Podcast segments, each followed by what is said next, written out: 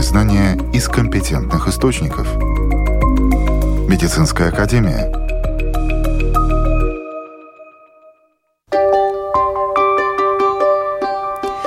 Здравствуйте, с вами Марина Талапина. Сегодня в выпуске.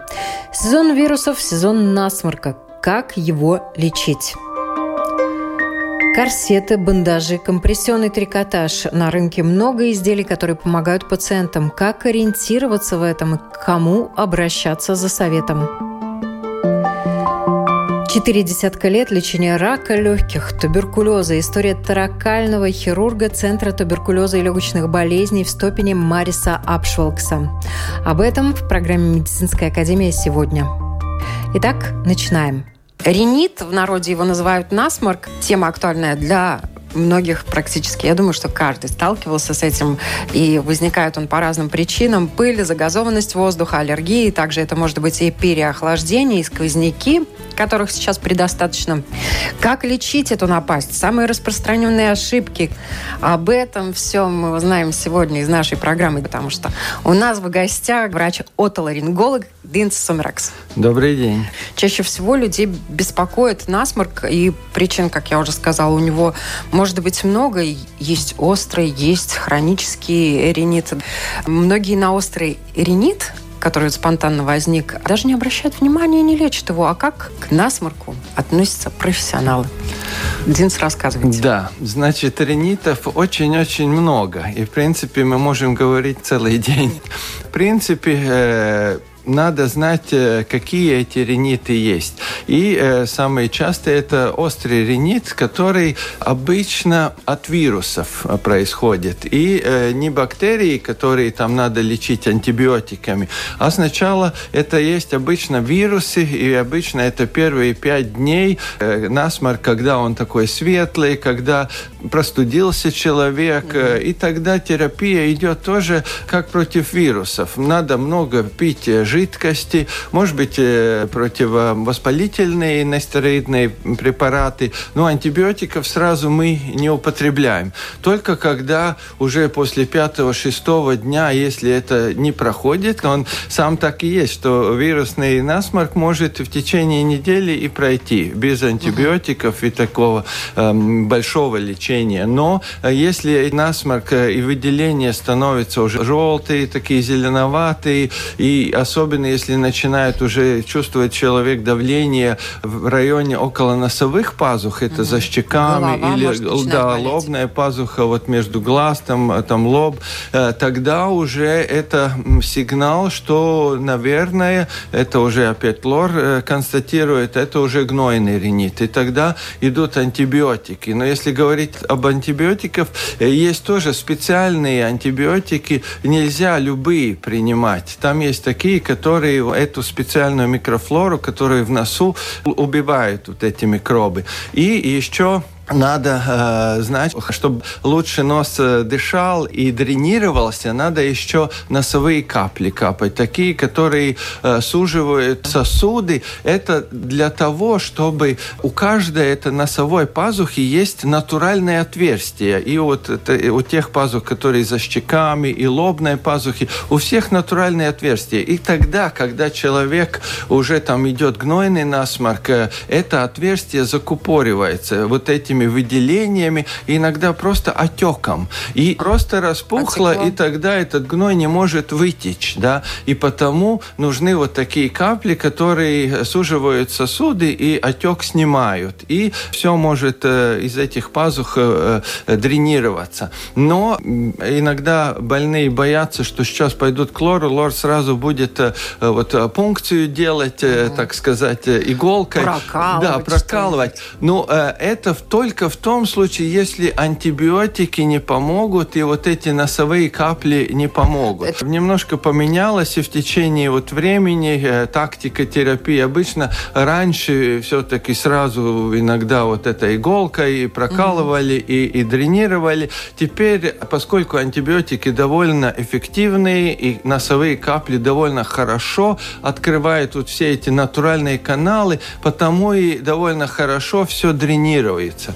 И ну, надо знать, что вот эти капли, которые суживают носовые сосуды, нельзя долго. Ну так, 5 дней больше не надо было бы капать.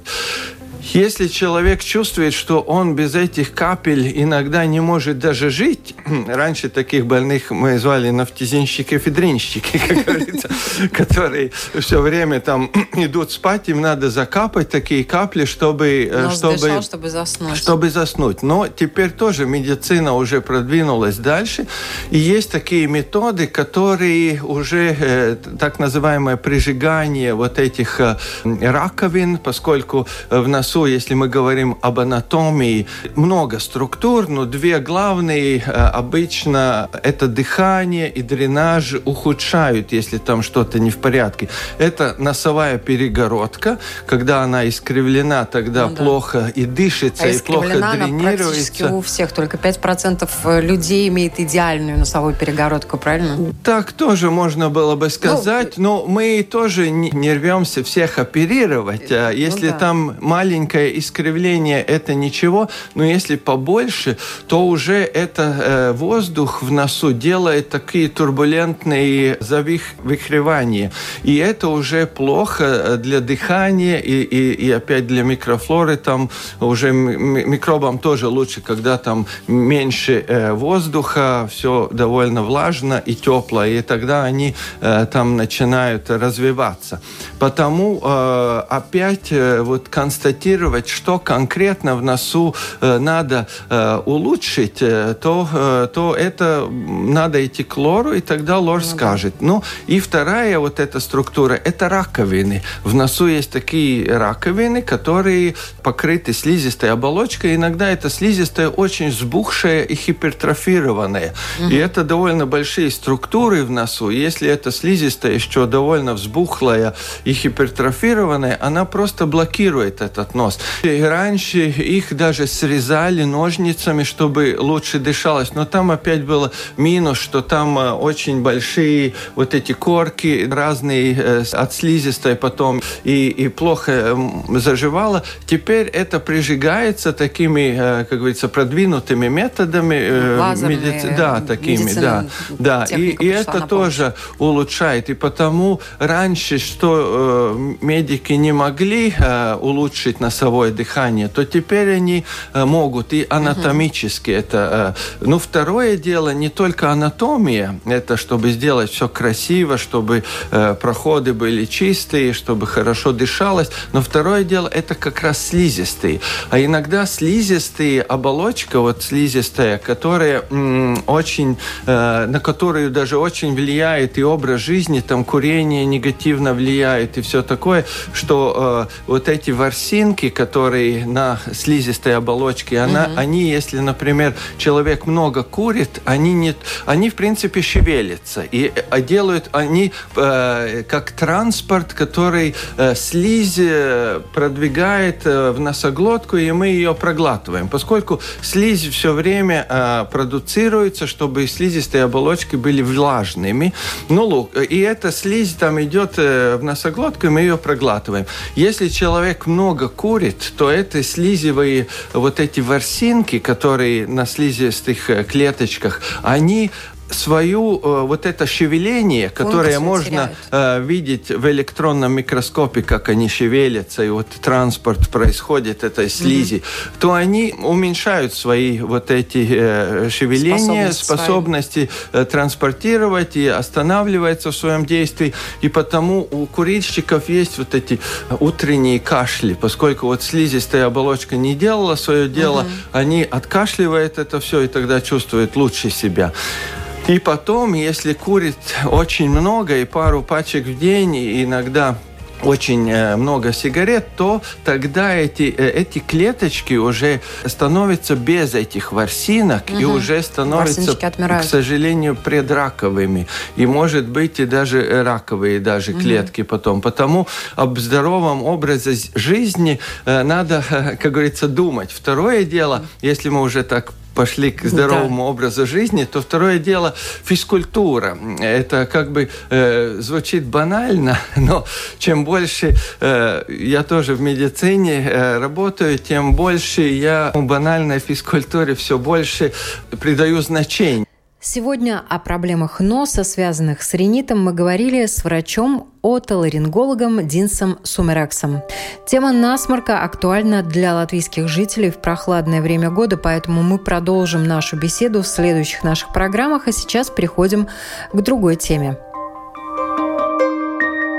Корсеты, бандажи, компрессионный трикотаж на рынке. Много изделий, которые помогают до или после операции беременным восстанавливаться, выдерживать или облегчать нагрузки. Как ориентироваться в этом, к кому обращаться за советом об этом, мы спросили руководителя и председателя правления латвийской компании «Тонус Эласт» Евгения Федянина поскольку все, что мы производим, является частью э, так называемого Medical Device Regulation. Это европейская регула по медицинским устройствам. Вся наша продукция является частью вот, вот этой всей истории. Значит, э, и это означает, что э, в большинстве случаев э, все наши изделия, они не должны применяться самостоятельно. Лучше всегда проконсультироваться с врачом, да, поскольку область применения, она может быть специфична для каждого пациента, и чтобы не навредить, лучше консультироваться с доктором по любому поводу да, независимо от того, болит у вас рука, нога, спина или что-то еще, надо постараться все-таки понять э, прежде всего причину. Изделия, которые мы производим, они в основном все такого терапевтическо-реабилитационного характера, да, то есть они используются э, либо как некий ассистирующий фактор э, в какой-то более серьезной терапии, это может быть там медикаментозное или оперативное вмешательство, да, после или до него. Соответственно, пациенту иногда бывает довольно сложно ориентироваться в таких продуктах в этой области. Хирург может сказать, вам нужен бандаж, а тех же бандажей достаточно большое количество сейчас, и все зависит не только, да, большой вы человек или маленький, женщина вы или мужчина, но и в том числе, какой позвонок, например, переломан, где проблема непосредственно находится. Э, совершенно верно, да. Здесь, э, здесь обязательно нужно понимать область применения, поскольку даже э, бывает зачастую так, что изделия могут быть визуально похожи, но все-таки они выполняют немножко разные функции, они могут фиксировать там разные положения руки или там пальцы, или там по-разному влиять на спину. Они могут настраиваться по-разному, да. Здесь очень важно, во-первых, рекомендация лечащего врача, будь то хирург или травматолог, или ортопед, или гинеколог, скажем, да, то есть там разные могут быть применения. И, конечно, очень важно важно, чтобы пациент мог также получить э, консультацию там, где он покупает это изделие, да, потому что там происходит вот этот финальный контакт, да, очень часто врачи это как с врачебным почерком, да, когда они пишут быстро и ничего не понятно, и говорят, да, вот нужен там фиксатор шеи, какой там, круглый, квадратный, какой он должен быть, да, и тогда уже вот эта информационная нагрузка, она переходит э, в руки продавца в специализированном магазине, ну или к фармацевту уже в аптеке. Призываю с осторожностью подходить к этому, да, нужно все-таки понимать, что вы выбираете, зачем, вот, как носить, как долго носить изделия, да, скажем, э, там, фиксаторы нужно носить все время. Очень часто у нас, например, задают вопросы, можно ли там вот компрессионный трикотаж, можно ли в нем спать. Ну как, врач, ему, не, наверное, не хватает времени объяснить, да, что можно, что нельзя, как одевать, когда одевать, ну и так далее, да. Вот эти все нюансы, их можно найти в интернете? Я пока ничего лучше прямого контакта пациент-врач порекомендовать не могу. Да, конечно, есть интернет, но все врачи как один говорят, что если хочешь найти какую-нибудь болезнь, ищи ее в интернете.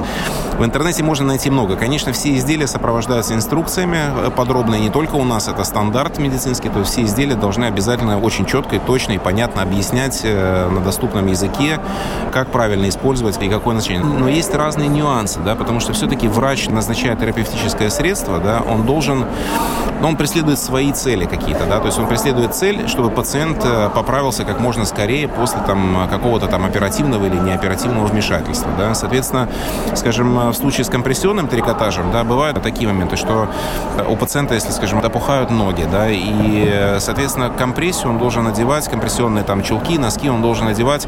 Как только вот открыл глаза, лежа в кровати, да, не вставая с кровати, сразу начинать уже одевать их, да, пока ноги находятся в, ну, в более спокойном состоянии. Вот, а не так, что ты встал, походил, ноги опухли, и тогда ты одеваешь компрессию. Тогда одеть э, изделие с высоким там, компрессионным фактором да, будет намного сложнее уже, да, и эффективность уже будет большой вопрос. Да, соответственно, нужно соблюдать даже такие нюансы. Это может назначить врач. Лучше всего, чтобы это было по назначению врача. У меня всплыло в памяти, как нас готовили еще в школе к оказанию первой помощи. Всевозможные шины, наложение палок, привязывание к ногам, если, например, нога поломана и так далее. И на самом деле сейчас огромное количество средств, которые гораздо более комфортно помогают человеку добраться до того же врача. Допустим, если выходной день, каким-то образом временно помочь. Насколько вообще широк сейчас спектр всевозможных вот этих вспомогательных средств? Я могу сказать только мое общее, как бы, общее мнение по этому поводу. Да, конечно, средств огромное количество, огромное количество всевозможных новых технологий, технологических решений, там э, всевозможных охлаждающих э, гелей, каких-то локальных э, анестетиков, фиксаторов и так далее. Да? Хотя в любом случае, я опять же повторюсь, самолечение это, наверное, худшее, что может выбрать пациент для себя. Да? Лучше не делать, потому что, как и у врача, основной принцип «не навреди», также и у пациента должно быть ровно такое же отношение к себе. Поэтому я советую всегда, если, если возникает малейшее сомнение и рядом нету медика, да, то все-таки обратиться за профессиональной медицинской помощью. Да, потому что если травма серьезная, то есть риски дальнейших более серьезных повреждений. Всегда. Ну, в случае с переломом, например, возможность, не знаю, плохого сращивания в будущем там кости, да, при серьезных смещениях каких-то, либо там потребуется, может быть, дополнительная операция после этого, да, или, еще какие-то какие факторы, да. Лучше не экспериментировать на себе. Конечно, если ты в лесу и, и экстремальная ситуация, да, то все-таки, наверное, эластичные бинты, две палки – это оптимальное решение, да, чтобы добраться до больницы. Вот. Но так как большинство из нас все-таки живет в городе, обращайтесь к докторам, верьте в медицину. Это мой вот призыв ко всем.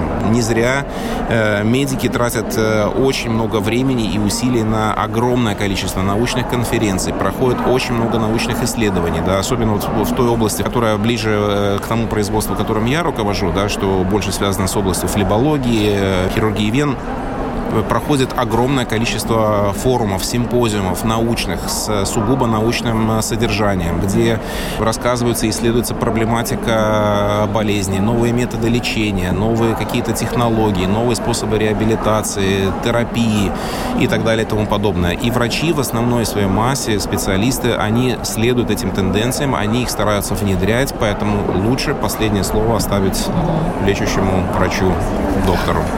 Насколько легко внедрять в производство новые какие-то вещи, которые предлагают э, ученые?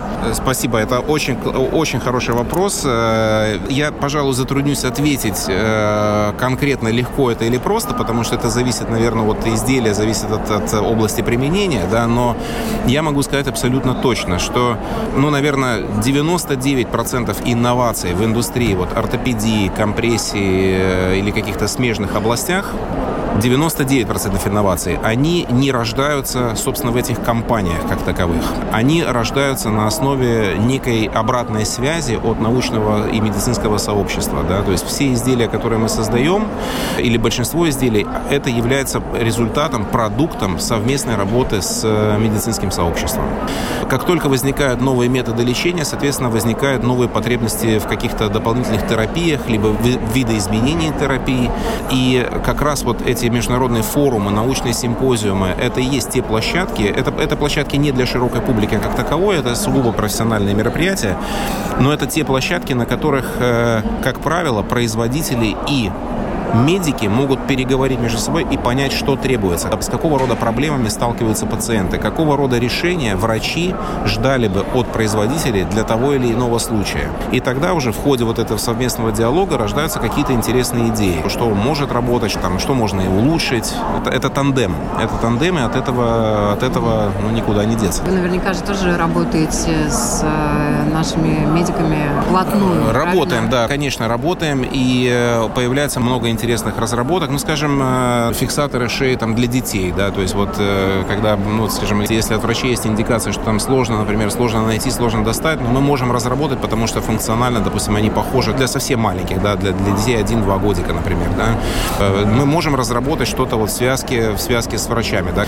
Конечно, такого рода продукция здесь ну, важно понимать, да, что поскольку с этим связано здоровье человека, да, и во многих случаях его безопасность, то, конечно, тут вовлекается такой аспект, как клинические испытания, да, то есть это все занимает время, поэтому, наверное, вот на, ответ на предыдущий вопрос, сложно или не сложно, я бы сказал так, что это, наверное, не столько сложно технологически, сколько это сложно с точки зрения регулятивной, да, потому что нужно пройти много процедур, много процессов, клинических испытаний, всевозможных фаз, чтобы удостовериться в безопасности, в эффективности этого средства, да, что действительно то, что ты сделал, работает так, как оно было задумано, да, и для этого нужно, для этого нужно, конечно, конечно, вот этот контакт. У вас вот. есть какие-то свои запатентованные изобретения? Ну, у нас есть, э, скажем так, у нас есть некоторые модификации продуктов, которые, которые являются нашим ноу-хау, которые мы активно популяризируем. Да, например, э, скажем, в области компрессионного трикотажа у нас есть э, уникальная разработка, называется Soft, Тонус Last Soft, компрессионные изделия, которые имеют очень, очень мягкое тактильную, такое тактильное ощущение, и они являются чуть-чуть более скользкими, чем стандартные изделия. Да. От этого есть, например, такая польза, вот это, кстати, тоже, эта идея, она родилась именно из, из контакта с врачами и с пациентами. Да. Дело в том, что компрессионный трикотаж, компрессионные чулки, носки очень сложно одеть на ногу, если у них э, есть компрессионный, э, там, компрессионный класс, допустим, второй. Это, это изделие, ну как, вот я, я сам ношу, например, когда летаю в самолете, я ношу там носки первого компрессионного класса, да, э, для профилактики. И даже мне сложно одеть эти носки, будучи здоровым человеком, да. Если пациенту нужно одеть второй класс, при тем более серьезных каких-то проблемах э, с, с венами, да, то это, это очень сложно. Это очень сложно, потому что это очень тугое изделие, оно тяжело натягивается. И здесь очень важный фактор – легкость его надевания. Да? И мы частично решили эту проблему тем, что по нашей уже запатентованной технологии производства да, мы, мы сделали это изделие более гладким, да, более гладким, более скользящим. Вот, соответственно, пациенту намного легче его одеть и намного легче его снять также. Да? То есть, ну вот это как вот один из примеров, что это, это работает, и это, это напрямую учитывает интересы пациента. Ну, я скажу, что сфера, в которой мы работаем, да, вот то, что касается компрессионного трикотажа, ортезов, ортопедической группы, да, поясной группы, э, в принципе, это один из самых динамичных рынков, наверное, да, он развивается очень быстро, он растет во всем мире. К сожалению, наверное, растет, э, растет количество пациентов с разного рода флебологическими проблемами, это связано с разными факторами, с общим старением населения, например, да, вот, но при этом появляется все, все больше и больше новых каких-то решений, новых, э, новых идей и в части оперативного вмешательства, и в части меры превентивного характера, да, то есть людей больше обучают, наверное, как правильно следить за своим здоровьем, как ухаживать за своим организмом. И, соответственно, меняются и терапевтические методы, да, то есть меняются подходы, меняются какие-то технологии, используются новые материалы. Если раньше, скажем, компании преследовали очень часто э, чисто функциональную как бы сторону, да, вот как вы упомянули, там э, две палки и эластичный бинт, да, то есть это э, в чистом виде функциональное, как бы функциональное средство, да, оно работает и хорошо, но эстетическая составляющая пропадает, да, а так как пациенты иногда даже становятся моложе, да, по разным причинам, и наш нынешний образ жизни, он как бы диктует все-таки, что изделия должны быть не просто функциональны, они должны быть привлекательны, они должны быть удобны в носке, да, они должны быть красивыми, они должны, в конце концов, эмоциональное состояние пациента, оно не менее важно, чем его физическое состояние, да, вот, и здесь очень важно, что, что рынки и производители, они следуют этим тенденциям тоже, создают изделия более красивые, более ноские, более, более привлекательные. Я напоминаю, на вопрос Латвийского радио 4 отвечал руководитель и председатель правления компании «Тонус Эласт» Евгений Федянин. Важные знания из компетентных источников. Медицинская академия. Марис Апшвалкс, таракальный хирург Центра туберкулеза и легочных болезней в Стопине, работает уже 40 лет и убежден, что в лечении рака легких, туберкулеза и других заболеваний один из важных аспектов – это команда, которая работает с пациентом. В интервью Латвийскому радио 4 доктор Апшвалкс рассказал, как он пришел в медицину, с чего начинал и какие изменения произошли в лечении легочных заболеваний.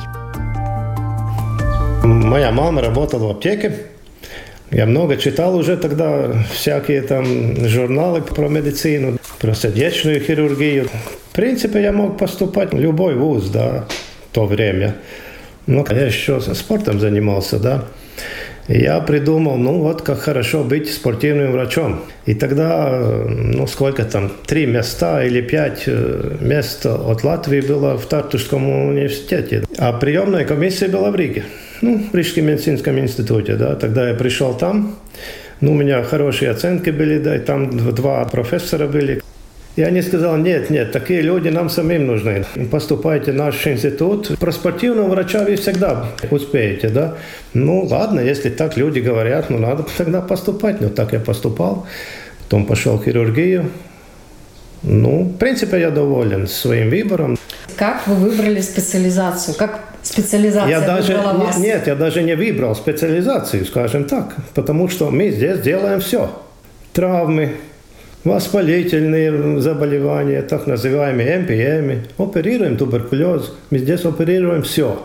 За исключением пищеводов мы не оперируем. Да? Но изначально эта больница была туберкулезная больница.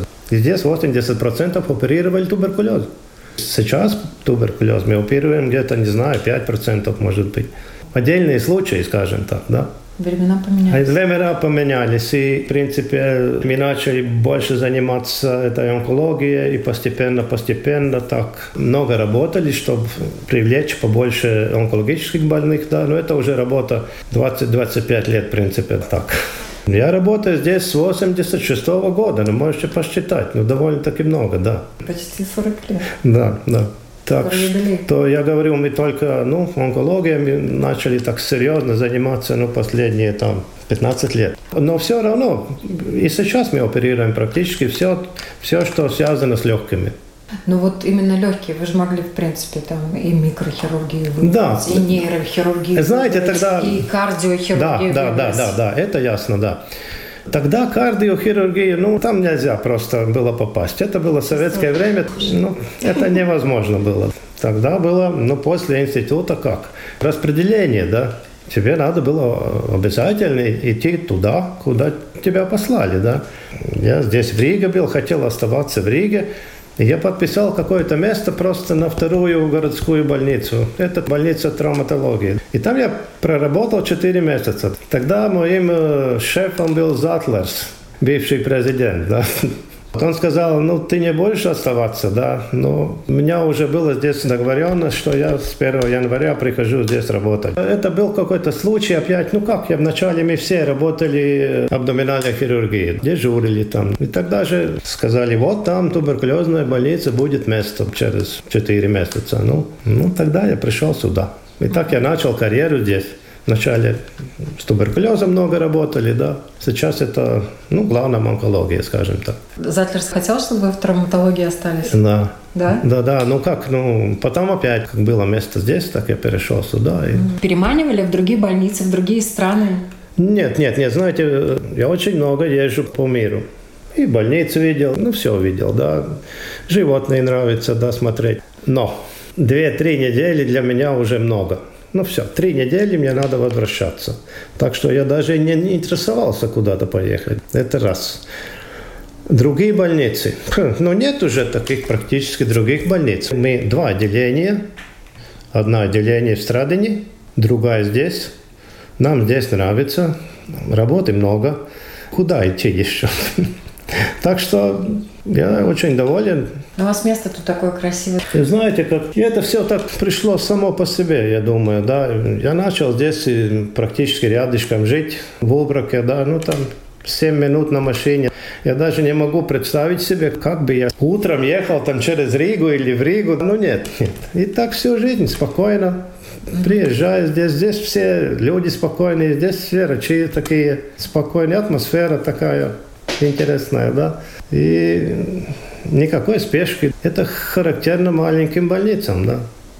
И, в принципе, из того момента, как я пришел, все время какие-то традиции прошли через это время. И коллектив, молодые, которые приходят, они тоже обучаются, как работать с больными, отношения между людьми. Это очень важно, да. Плохое то, что это здание уже старое, перспективе есть, что для нас э, будут строить новый корпус, там, где больница Большая Галезерс.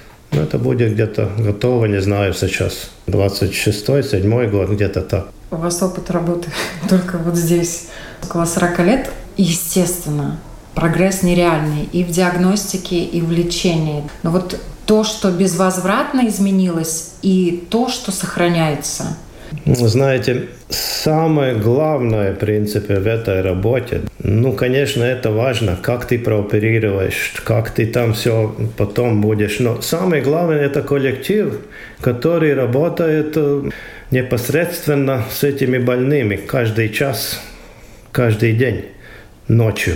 Да, это самое главное. Если у тебя хорошие сестрички, если у тебя хорошие санитарки – если хорошие хозяйственные сестрички, ну тогда все в порядке. Если ты можешь на них положиться, и тогда и больные счастливые. И ты можешь только так посмотреть, ага, ну как у вас сегодня, хорошо, дамы, да, ладно, вы хорошо выглядите, да. Но самое главное, самую большую работу сделает вот этот персонал, да. И если персонал на уровне, тогда очень легко, в принципе, лечить. И это, как уже я сказал, это традиция происходит с самого начала. Это с 71 года, в принципе. Как-то мы стараемся это это продолжать. Это, это очень важно, да. А все остальное, ну, конечно, хорошие технологии помогают, да, но они не решают все. Ну, Они не решают вот эту человечность, скажем так. Вы на протяжении этих а, всех лет наблюдаете заболевания, туберкулез, рак легких. Да, меняется все, меняется, да. Эти заболевания, насколько вы как хирург, как человек очень трезвый, четкий, конкретный, который видит, что ему надо вырезать, понимаете, что вот действительно и психология есть, и что-то свыше есть, что влияет, что ситуация я, так раскладывается. Я точно так и думаю, да. Все вместе есть. И не все определяется, скажем так, только наукой. Есть и другие факторы, да. Интересно, больные, например, приходят это очень зависит от того, как они тебя верят, как они в себя верят. Он пессимист или оптимист, да, и очень много помогает это. Есть такие, которые приходят, они улыбаются и как солнышко, да. И, и у них этот процесс проходит как-то как быстрее и лучше. И есть, которым ничего не нужно самим. Если доктор у вас нужно, тогда и делайте. Но вот если такое отношение, да, тогда результат не будет таким хорошим. Но я говорю, все есть там, наверх надо посмотреть, да, все надо. Все место взятое, да. И вера очень важная, да. Все, все аспекты, да, вместе. Некоторые считают, что вот э, рак это испытание для человека и дается для чего-то, из-за чего-то и так далее. Вот насколько это утверждение под собой имеет какую-то основу? Почему человек заболел? Знаете, ну я как хирург очень э, много не философствую, да. Это не так полезно, да. Если ты все время будешь ковыряться в своих мозгах, да, ну тогда или ты погибнешь, так сказать, в алкоголе, или попадешь в психиатрическую больницу. Надо как-то трезво посмотреть на это, да, и тогда что-то действовать. Все, я так думаю. Угу. Ну, то есть меньше слов, больше дела. Пришло заболевание, надо лечить. Конечно. И несмотря на проценты, низкие, высокие, неважно. Надо действовать для надо того, действовать, чтобы болезнь победить. Надо выбрать метод, и надо верить, что это так и будет. Да, если ты выбрал правильный метод, я думаю, что все будет более-менее хорошо. Сейчас наука очень активно развивается. Лекарства, да, новые да, методы, да. новые аппараты, которые помогают диагностировать, новые аппараты, которые помогают лечить и так далее. На ваш взгляд, э, в течение какого времени рак легких можно будет лечить более эффективно? Трудный вопрос, потому что ученые, те, которые работают там у электронных микроскопов и все там делают, они думают каждый день, что вот завтра я уже, я, я уже очень близко тому, да, что там, например, какую-то там пилюльку, и все. Ну как, сейчас же меняют гены там, ну, очень трудно сказать, когда это все получится, потому что все это идет очень маленьким таким шагом. Конечно, мы приближаемся к этому. Но, как сказал практически первый главный врач этой больницы, доктор Саулита, да, он сказал, тогда еще туберкулез был много. Хотя, когда я пришел здесь, тогда туберкулез ушел вниз уже, да. Потом он поднимался второй раз, 90-е годы, да, потому что туберкулез – социальная болезнь. И доктор сказал Сауле это так, он сказал, ну не надо ни одну болезнь совершенно приглушить, скажем так, да, чтобы вообще ее не было. Вот туберкулез мы не знаем, как лечить, да, но пусть она немножко там остается, потому что вместо этой болезни придет другая. Это было 86 7 8 год. В 91 году я приехал в Канаду, там уже вовсю шло ХИВ, AIDS, да. Это и была это другая болезнь, да, которую мы тогда даже не знали практически, конец 80 Так что болезни будут всегда. Мы же никогда не думали, что будет такой COVID. Ну, никогда не думали, что такое пандемия будет, которые видели наши, там, может быть, деды, да. Ну вот, пришло, увидели. Так что очень трудно ответить на такие вопросы. Да. Нету этой болезни, будет другая. Если бы вам э, дали шанс еще раз выбрать специализацию, путь вот свой медицинский? Если путь врача, тогда, наверное, ну как, ну, эту специальность я довольно-таки уже знаю. Я думаю, я мог бы продолжать это, да. Но если профессию, может быть, я бы хотел полетать на самолетах, да. Но, но здоровья нету такой крепкой, да. Может быть, я бы хотел ну, ехать э, по пустыням, заниматься кино, да, смотреть животных, показать фильмы. Но другое я даже не думаю, что я бы а хотел. спортивным врачом поехали бы учиться? Там, думаю, что нет. Думаю, что нет. Торакальный хирург Центра туберкулеза и легочных болезней в Стопине Марис Апшвалкс за свою работу был удостоен награды «Врач года». В следующих наших программах мы обязательно продолжим рассказывать о людях, которые посвятили свою жизнь медицине. С вами была Марина Талапина. Будьте здоровы!